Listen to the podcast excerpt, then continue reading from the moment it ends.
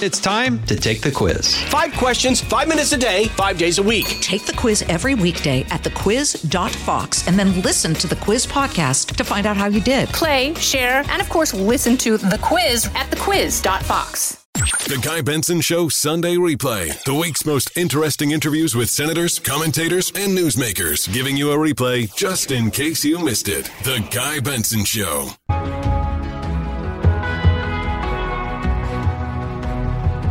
Final hour of the broadcast week here on The Guy Benson Show. It is Friday. Thank you for being here. GuyBensonShow.com, that's our website. The podcast, free of charge every single day on demand. GuyBensonShow.com. And this hour, we call it the happy hour, sponsored by the Finnish Long Drink, which is refreshing and delicious. I recommend it. If you're 21 years of age or older, of course. Always drink responsibly. TheLongDrink.com. You can find out where it's sold near you. They are expanding due to popularity. You can also order online, thelongdrink.com. Well, tomorrow, as we have mentioned several times over the course of the show today, is the 20th anniversary of 9 11. And that's sort of hard to fathom for me. I was a 16 year old high schooler. I remember walking into the building in northern New Jersey that day, that morning, thinking that the weather was perfect. It was clear, it was crisp, little chill. It's my favorite kind of weather. And by the end of that day, my town alone had lost 12 people in lower Manhattan. And the nation will pause and will mourn tomorrow the passage of 20 years since that unthinkably horrible day. And the phrase or the aphorism or the slogan, never forget, gets thrown around a lot. I think for something like 9 11, it is apropos. We shouldn't forget, we can't forget, and in order to achieve that goal, in order to live the mantra, never forget, we must listen to stories. Stories like the ones we're going to hear now from our next guests Lisa Friedman and her son, Mike Friedman. Lisa lost her husband on 9 11. He was on the 92nd floor of the North Tower in the World Trade Center. Her son, Mike, who's got a twin brother, Dan, he lost his father. You may have seen them on Fox and Friends. They tried to turn an unbelievable tragedy in their lives into something good, and we will get to that. But before we move on to that component, let me first welcome Lisa and Mike to the show. Thank you so much for doing this, guys. Our Oh, pleasure. Our pleasure. Thank you for having us. Lisa, please, just if you would, talk to us about that day, because there are certain memories that I think are seared into my mind, certainly, uh, from 9 11 2001. There are a lot of people in our listening audience, especially on the podcast, who are younger who have hazy memories or no memories of 9 11. Right. What Right. was that day like for you? Oh, well, as everybody that does remember knows, it was just the most beautiful, crisp, clear fall day. It was gorgeous out, or late summer day. And um, I was at work. I, um, at the time, was a regional manager for a large bank. And so I had branches all over Long Island. And I had gone to one of the branches to meet with the branch manager. And I was on a conference call first with my boss who was in Manhattan, and he had all the regional managers reported into him. So, somewhere around 10 to 9, my friend, you know, one of my um, colleagues, said, Lisa, um, doesn't Andy work in the World Trade Center? And I said, sure. And she's like, well, you may want to get off the phone and look at the TV set. There's been a terrible accident. So, you know, I couldn't really fathom what it was. I figured, you know, it might have been like a prop jet that popped off or something. Not that that wouldn't have been horrific, because it would have been. Right. But, you know, I, I guess I didn't take it that seriously. My husband had only been there for two weeks. He had just gotten a brand new job. And I remember when he got the job, and he told me it was on the 92nd floor of the World Trade Center. I, I took pause on that one. I was like, you sure you want to do this? And he said, "Who thinks like you?" You know, I think like me. Anyway, so um, I bring the TV in, I put it on, and I couldn't catch my breath. Um, and at that point, by the time I rolled the TV in, the second tower had gotten hit, and I was looking at the photo at the at the two burning buildings and saying, "Oh my God, I don't know which one he's in." But based on my knowledge of the World Trade Center, if he was in the North Tower, the first one that got hit, it would have hit right where he was. And if he was in the South Tower, um, he'd be above it, but how would he get down? So Right, anyway, stuck. I'm freaking, you know, you interrupt me if you want me to stop. But anyway, the, the net net is he calls me, and I I didn't say anything because I heard him. He was in, in a room. He said, "We're in a room. We have plenty of air." And I heard people crying in the background. I heard people had broken out the windows, um, and and I just said, "I love you," because he, it, he called me at nine sixteen, and in my heart, I knew if he could have gotten down, he would have gotten down. So the big, the other problem was is the way that the um, the TV uh, uh, broadcasters were talking about it. They kept calling it the first tower, the second tower, the north tower, the south tower. But Andy had only been there two weeks. I only knew he worked at One World Trade Center. Like I didn't know north, south. I didn't know which was which. You know what I mean? So again, it turns out he was on the 92nd floor below, one floor below the the, the impact of the north tower. The the plane hit between 93 and 90 and 98. So w- even though he was below it, um, they couldn't get down because the the um, stairwell um, collapsed above 91. So everyone on 91 lived, and everyone on 92 died. He was, you know, unfortunately one floor too high. And he was 44 years old. Did you know? Yeah. And it's you kind of indicated there. Did you know in your heart on that phone call that this was the last time you'd speak to him? Yes. Which is which is why I didn't say anything. I was in shock. I said, "I love you." That was it. I didn't want to frighten him. I didn't want to start to cry. I don't. I didn't know how if he knew how bad it was. You know what I mean? I didn't know, so I didn't want to. I didn't want to frighten him. So I didn't say anything. It, which is, you know, you're on a call and, and you think it's your last call with somebody. I mean, I had so many things I wanted to tell him, but I didn't. I didn't say anything. It just, I just, I just, um, I was scared. I didn't want to frighten him, and I don't think he wanted to frighten me. So, anyway, It's it's just so hard. It's so hard to listen to because my father had passed through the World Trade Center earlier that morning. That was part of his commute. Oh, and God. We had some trouble getting in touch with him for a while, and you know the worst case scenario starts to play out in your head. Even if you think the chances are slim, right? and and you start to kind of panic a little bit. And thank God, in my case, he was safe. He was able to to run up, you know, uptown and get out of that area. But for many other Yeah. families, thousands of other families, that Yeah. nightmare came true. How did you convey this to your children? When and how did you decide yeah, they need to know? yeah. Well, what happened was that day somebody picked them up from school early. I, you know, first of all, I called the school and I said I spoke to Andy. He's fine because I needed time to figure out what in the world I was going to do. Exactly your question. So my friend picked them up. They went and had a play date. They went swimming. They had dinner. So they were they were out of out of my my my reach probably for eight or nine hours, which gave me time to process how I was going to handle it. And frankly, at the beginning, when they came, they thought everything was fine until they came home that night and they saw all the cars in the in the driveway and whatnot. That night, I just I didn't say anything. I just said, you know, there was an accident. They're looking for everybody. Um, and that was how I thought was the right way to, to handle it. But what I didn't realize when you're dealing with young children, they were only 11, they start perseverating on, on that. Let's call the red cross again. Let's call the red cross again. Let's call the red cross again. So it was like, it was like a broken record for that whole week. And as a matter of fact, on Friday, I had spoken to a psychologist and she suggested that we kind of turn our concern outward instead of sitting and keeping it internal. And the way I kind of um, um, conceptualized that was I took the boys into the city and we made a flyer. You know, have you seen this man?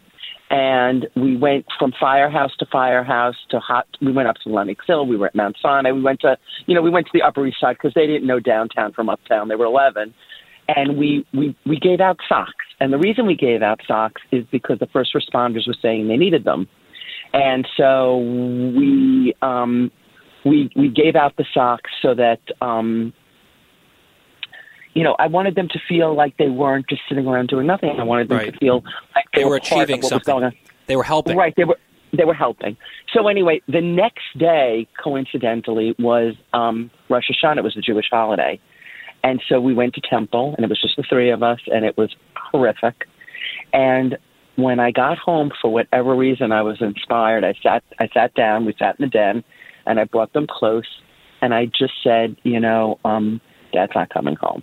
And the psychologist told me the kids have a very hard time living in a gray zone. It's got to be black and white. So she said, tell them he's not coming home, and that he was killed, and if you know by some miracle he's he's okay, you'll you'll celebrate. So that's what I did, and and it, I, I kind of think it was a relief for them because it was just too hard to ruminate over and over right, and the, over the again uncertainty. about. you just torture Yeah. yourself, I would imagine. It, And was tor- Mike, it was torture. That's the only way to describe it. It was torture.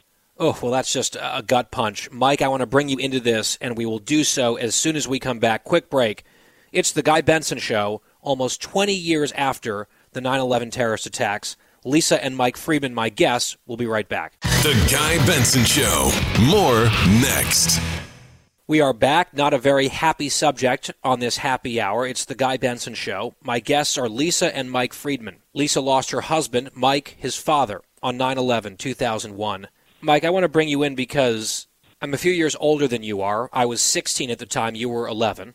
You're now in your early 30s. I think being in high school, it was. It was still very, very difficult to process. Talk about that day and that series of days from an 11 year old's perspective. You were what in in middle school and trying to make sense of this completely senseless day. I would imagine. Yeah, so uh, the day started off like normal. Uh, it was my second week of middle school, or our second week of middle school. Um, I remember the night before we were watching TV. We were watching the New York, the Giants versus the Broncos on Monday Night Football. Our dad was a huge sports fan, and we can hear him yelling at the TV, screaming, saying why the Giants are not playing well, and they end up getting beat pretty badly. Um, Sounds familiar. because- so unfortunately, so the next morning when we woke up, we would get a piece of paper with the score because our dad used to write down the score of each game that we couldn't watch um, when we were kids. So that day we went to school. Um, it was pretty normal, and I want to say it was my third period English class that um, there was a knock on the door and it was our principal and wanted to speak to me. So I went outside, and the principal basically told me that two planes had just hit in the World Trade Center. That your dad is fine; he's got plenty of air. He spoke to your mom, and you should just go about your day normally. And outside, I was feeling okay. I was feeling, you know, as if okay, he's just he was in an accident, but he'll still come home. Inside, though, I knew something wasn't right. I knew I just I've had this numb feeling that yeah, something was wrong and it remained that way for the rest of the day. Um, my brother and I got got to get out get out of school early. We went to a friend's house. We had a play date. Uh, we went swimming. We had dinner, and it was just a pretty relaxing uh, afternoon, even though it was anything but relaxing on the outside. And then I, the the last thing I remember was my brother and I going home that night and seeing a ton of cars in our driveway and going inside, giving our mom a big hug. She just told us she loved us, uh, but she wanted us to do our homework, which we did. Uh, we did our homework and went to sleep, and we just thought, okay, Dad's probably cleaning himself up, but he'll come home.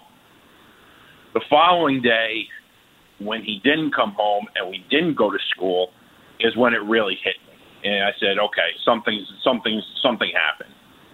And then as the days followed, he still didn't come home. And that's when our mom took us into New York City. We went to the different hospitals, fire departments, police stations, and we just were, had a sliver of hope that maybe we could find him. But in the back of my mind, I thought he was not going to come home. And it was painful, it was brutal. And then the reality of the situation was so strong when we had to speak at his memorial service and deliver his eulogy to over 2,000 people in in a pretty small town of uh, Woodbury, New York, which was one of the hardest things I've ever had to have done. One of the hardest things Dan had to have done, and all that brings me it was times of sadness, um, sorrow, and just a situation that I wish no family would ever have to have gone through. And unfortunately, we were one of 3,000 families that went through it. It was tough. It was really tough. I cannot imagine having to do that ever, let alone at the age of 11. I have one more question before we get to what you have done with this and how you've tried to turn this on some level into a, a positive to continue to help people. And that is the anniversaries. As each year unfolds and they have the solemn ceremonies and they read the names and they, you know, the bells toll and we go through this ritual each year, how has that experience changed over time? Has it changed over time? Lisa. So, truthfully, you know, my husband was um, a very upbeat person. He would, he was, um, I, I, let me preface it by saying I had met Andy in 1983, and in 19, I was in college, and in 1985, when I had just graduated school and started working, I had ovarian cancer and he stuck by my side through chemotherapy and the whole nine yards. He was the most amazing man with more integrity than anybody I've ever met. So that's just as a backdrop. But aside from that, he was a fun guy. Like nothing got Andy down. He wasn't a worrier. He wasn't concerned about anything. He was just upbeat all the time. So when 9/11 happened, you know, me and the kids kind of we sat down and we kind of we talked it through and we decided that you know what he would want is for us to continue to dance is the only way to describe it you know what i mean mm-hmm. and so on nine eleven rather than go down to the world trade center and um um just be brought down and and and and feel bad and see other people crying and whatnot we decided we wanted to do the thing that andy would enjoy the most so we could celebrate him instead of kind of you know, um, feeling blue. And um, Andy's favorite thing in the world was going to Peter Luger's and having a great big steak. So, and for those people that don't know, that's a restaurant in New York yeah, and it's famous in Brooklyn. And, yeah, very st- famous steakhouse. So every 9/11 we go there with um, some of his best friends from growing up, and Mike is going to tell you how that translates to our new business because there's a there's a connection there as well. But a lot of his friends are still our dearest friends. I like all his all of my children's godfathers, if you know what I mean. So. um we all go to Peter Luger's and we t- we tell stories about Andy and we laugh and we cry and that's what we do. Wow, uh, that is so sad and also so beautiful. Thank and you. And that's that's an incredible answer. I'm just trying to keep it together here myself. In fact, let's uh, take a quick break. And when we come back, I do want to shift to this business that your son started, Mike, and he's with us, and his twin brother, Dan. And it was sort of inspired by the act of donating socks to first responders. That spawned a business that continues to this day. We will get to that right after this. It's The Guy Benson Show. GuyBensonShow.com. We continue here on The Guy Benson Show, our final hour of the week. Hope you're enjoying your Friday. If you're just tuning in, with me are Lisa and Mike Friedman. Lisa lost her husband, Andrew, on 9 11 in the Twin Towers. Mike was 11 years old at the time, her son. He has a twin brother, Dan. And they both told this story about going into the city in the days immediately following the terrorist attacks and helping with donations of socks to first responders because the first responders their feet were getting wet and getting cold and so this is what they sort of latched onto to try to help which was a lovely sentiment and a, a wonderful act it then has turned into a business and so mike if you could just explain Tall Order, which is the name of this business. Uh, we sort of know the background now. How has that developed over time? Yes. So uh, in 2017, uh, we launched our company, Tall Order. And at Tall Order, we provide fun, fashionable socks, very comfortable, very breathable. They stay up on the calf. There's uh, moisture wicking. There's all day comfort, seamless toe no no rips, no tears, and they stay up really nice. Um, and they're not just for tall men; they're for all. So we have three shoe sizes: nine to 11, 12 to 15, and 16 to 20. But the goal at Tall Order is about giving back and paying it forward, even in tough times. We do that by giving a portion of what we do to uh, nu- to numerous health and human service organizations. One of them is Tuesday's Children, and Tuesday's Children was formed in the aftermath of September 11th to help the families like myself and my brother uh, with grief counseling and support programs, and a way to bring all the kids together to say, "Hey, you're not alone. We're here for you." And now they go into other communities that have suffered traumatic loss, including Gold Star families, families of the fallen, um, and just their way of saying we're we're here for you, and you won't ever feel alone. Another organization that we donate to is the Feel Good Foundation. So um, on our website, tallorder.com, we have what's known as the Feel Good Sock, where we donate um, all proceeds from that sock to the Feel Good Foundation to help the first responders and rescue workers of September 11th. It's basically our way of saying, hey, when you wear a pair of tall order socks, you look good, you feel good, and you do good. Tallorder.com is the website yeah. for this business, and of course, it's an outgrowth of this act of service that this family performed, dealing with just unfathomable heartbreak, having lost a husband and a father at the hands of terrorists on September 11, 2001. Only about 30 seconds left. Lisa, I want to close with you. To yeah. the American people listening, the, our audience right now, as they yeah. think about 20 years of time passing and this anniversary yeah. tomorrow, what do you want to say to the country? What's on your heart? Well, there's two things that are on my heart. Number one, I want to say thank you because I wouldn't be where I am today had it not been for the for the for the kindness of so many people out there, and that's why we call the company Tall Order. It's not because we're tall, although we are.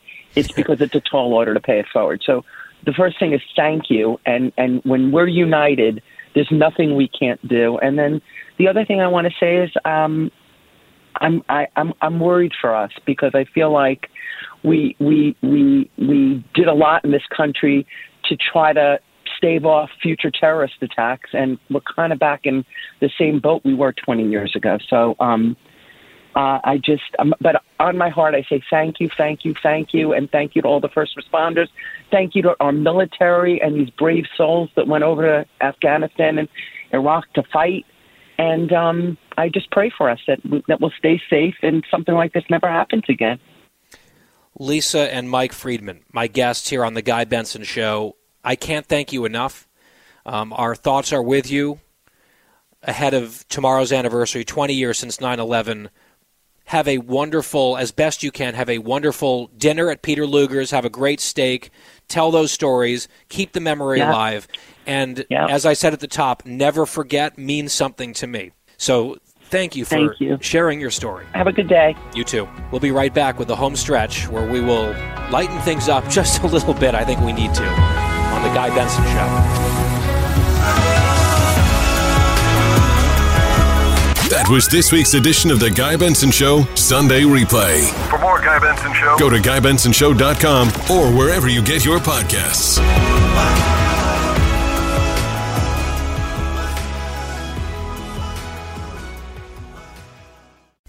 Listen to be part of the conversation with me, Brian Kilmeade. I'll talk about the biggest stories of the day and get your take along with some of the biggest newsmakers around. Listen live on the Fox News app or get the podcast at briankilmeadshow.com. Kudlow on Fox Business is now on the go for podcast fans. Get key interviews with the biggest business newsmakers of the day. The Kudlow podcast will be available on the go after the show every weekday at foxbusinesspodcasts.com or wherever you download your favorite podcasts. Listen to the show ad free on Fox News Podcast Plus, on Apple Podcast, Amazon Music with your Prime membership, or subscribe wherever you get your podcasts.